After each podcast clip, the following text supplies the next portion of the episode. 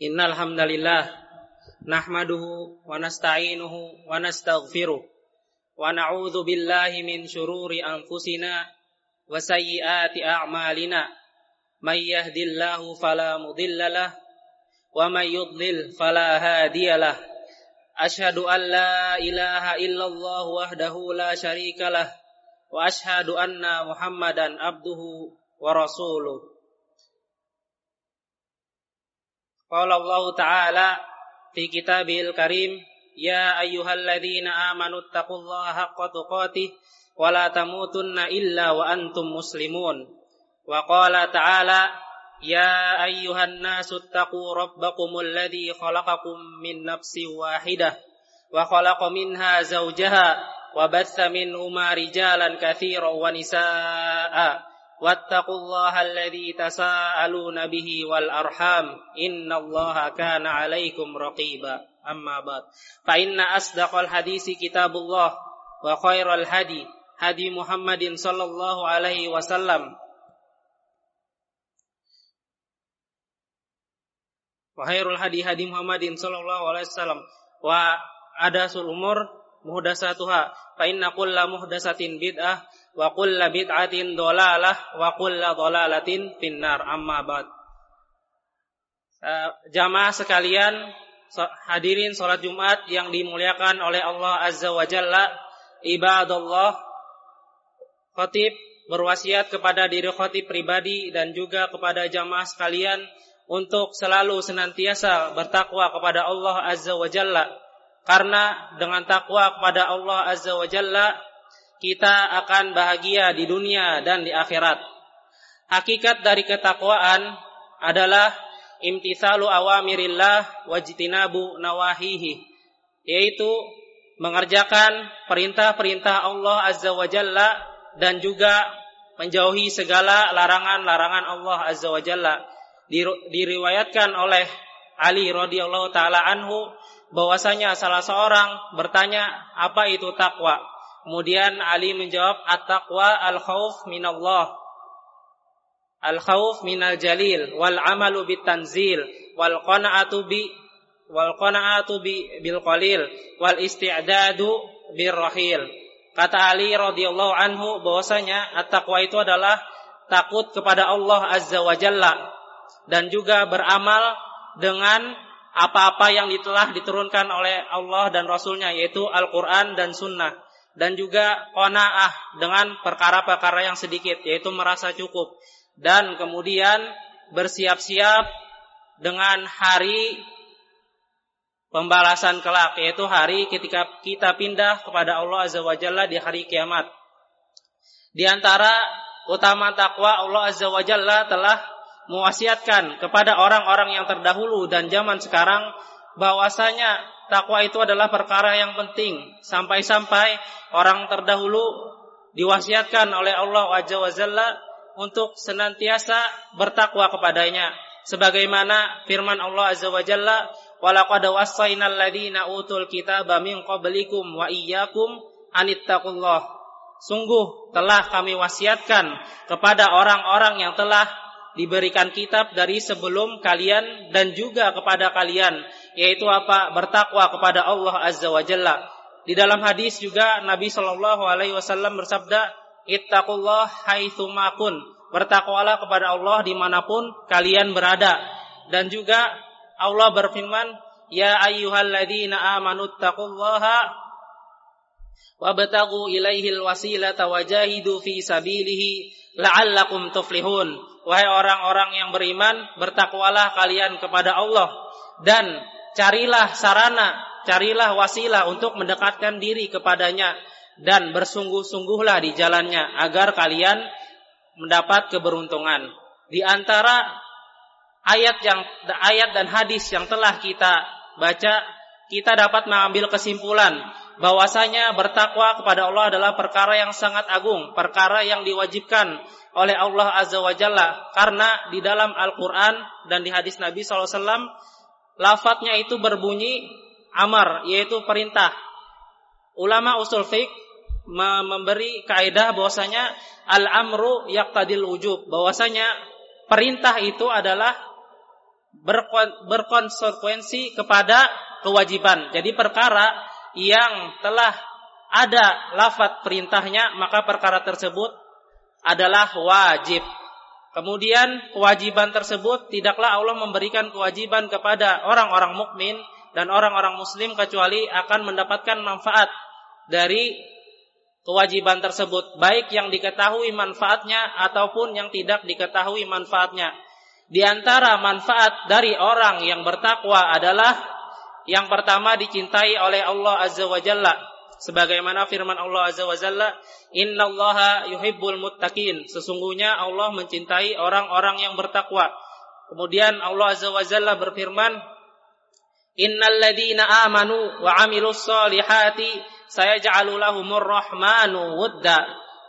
Sesungguhnya orang-orang yang beriman dan beramal soleh maka Allah akan mencintai mereka dan juga ada di dalam hadis bahwasanya Barang siapa yang Allah mencinta kepadanya dengan ketakwaannya, maka Allah Azza wa Jalla akan menjadikan orang tersebut diterima di dunia.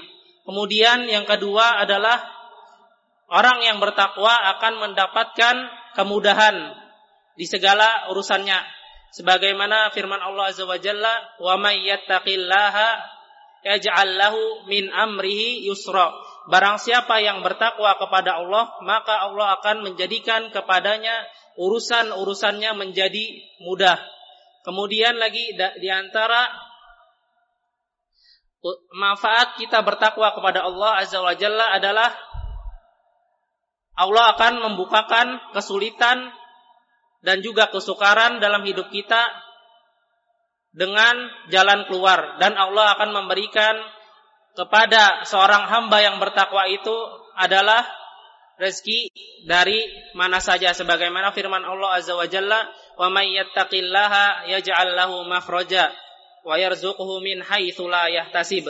Barang siapa yang bertakwa kepada Allah Azza wa Jalla maka Allah akan menjadikan bagi orang tersebut sebuah jalan keluar.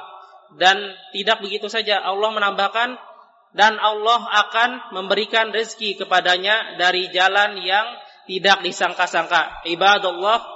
Kemudian yang keempat, Allah akan menjadikan orang tersebut diampuni segala dosa-dosanya dan dihapus segala dosa-dosanya. Sebagaimana firman Allah Azza wa Jalla, Ya ayyuhalladzina amanu in tattaqullaha yaj'al lakum furqana wa yukaffir ankum wa yaghfir lakum.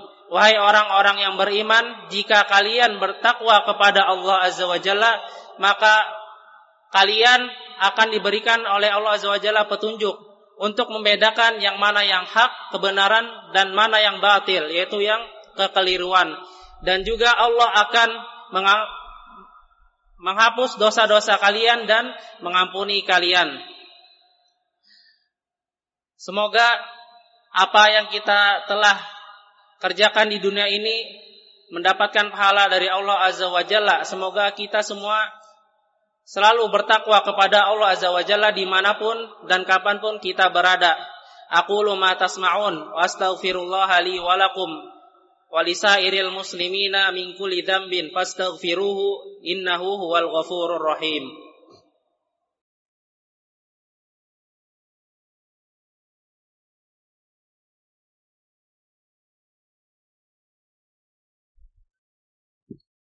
Alhamdulillahi wa kafa wa salatu wassalamu ala rasulihil mujtaba wa ala alihi wa sahbihi wa man wafa amma ba'd. Khotib kembali mewasiatkan kepada diri khotib pribadi dan juga kepada jamaah sekalian untuk senantiasa bertakwa kepada Allah Azza wa Jalla. Karena dengan takwa kita kepada Allah Azza wa Jalla, kita akan mendapatkan kebahagiaan di dunia maupun di akhirat. Allah Azza wa Jalla berfirman, "Alladzina amanu wa kanu yattaqun lahumul busyra fil hayatid dunya wa fil akhirah." Or, yang orang-orang beriman lagi dia bertakwa, maka baginya kebahagiaan di dunia maupun di akhirat.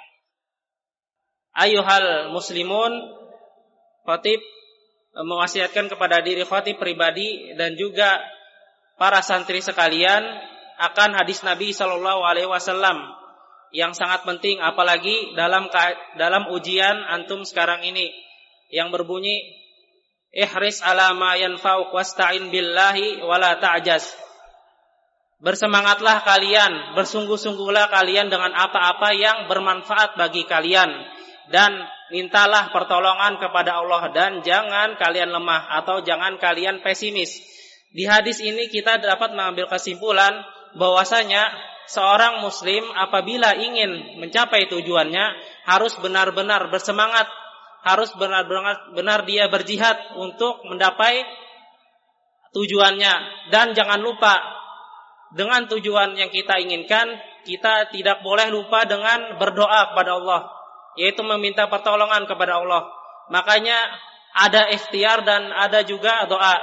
Jadi doa saja tanpa ikhtiar itu belum cukup. Begitu pula ikhtiar tanpa doa itu kurang. Maka sebaik-baiknya adalah bagi para santri untuk bersemangat untuk menggapai apa yang dia cita-citakan.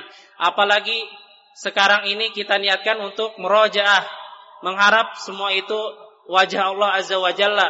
Karena dengan kita merojaah, mengharap ridho Allah Azza wa Jalla, kita akan diberikan pahala akan merojaah tersebut. Berbeda dengan orang yang tidak berniat dengan mengharap ridha Allah dia tidak mendapatkan apa-apa.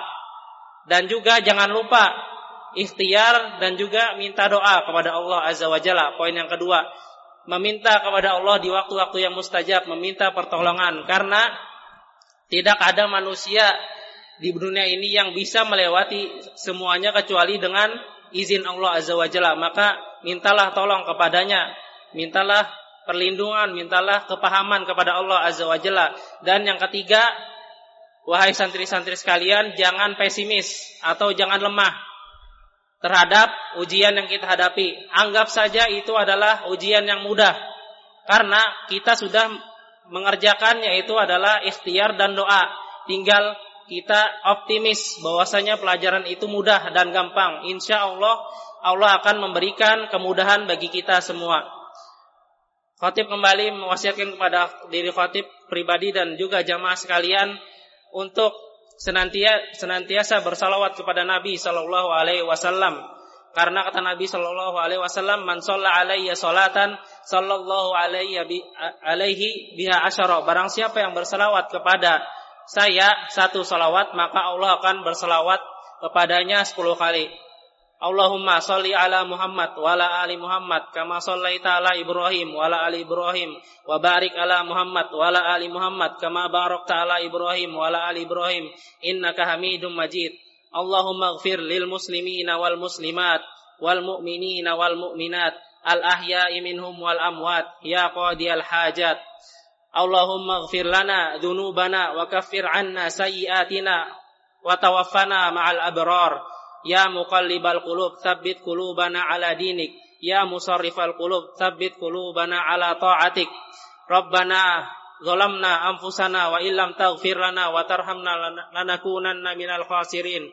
اللهم وفق ولاة أمرنا بما تحب وترضى. اللهم أصلح أمورهم.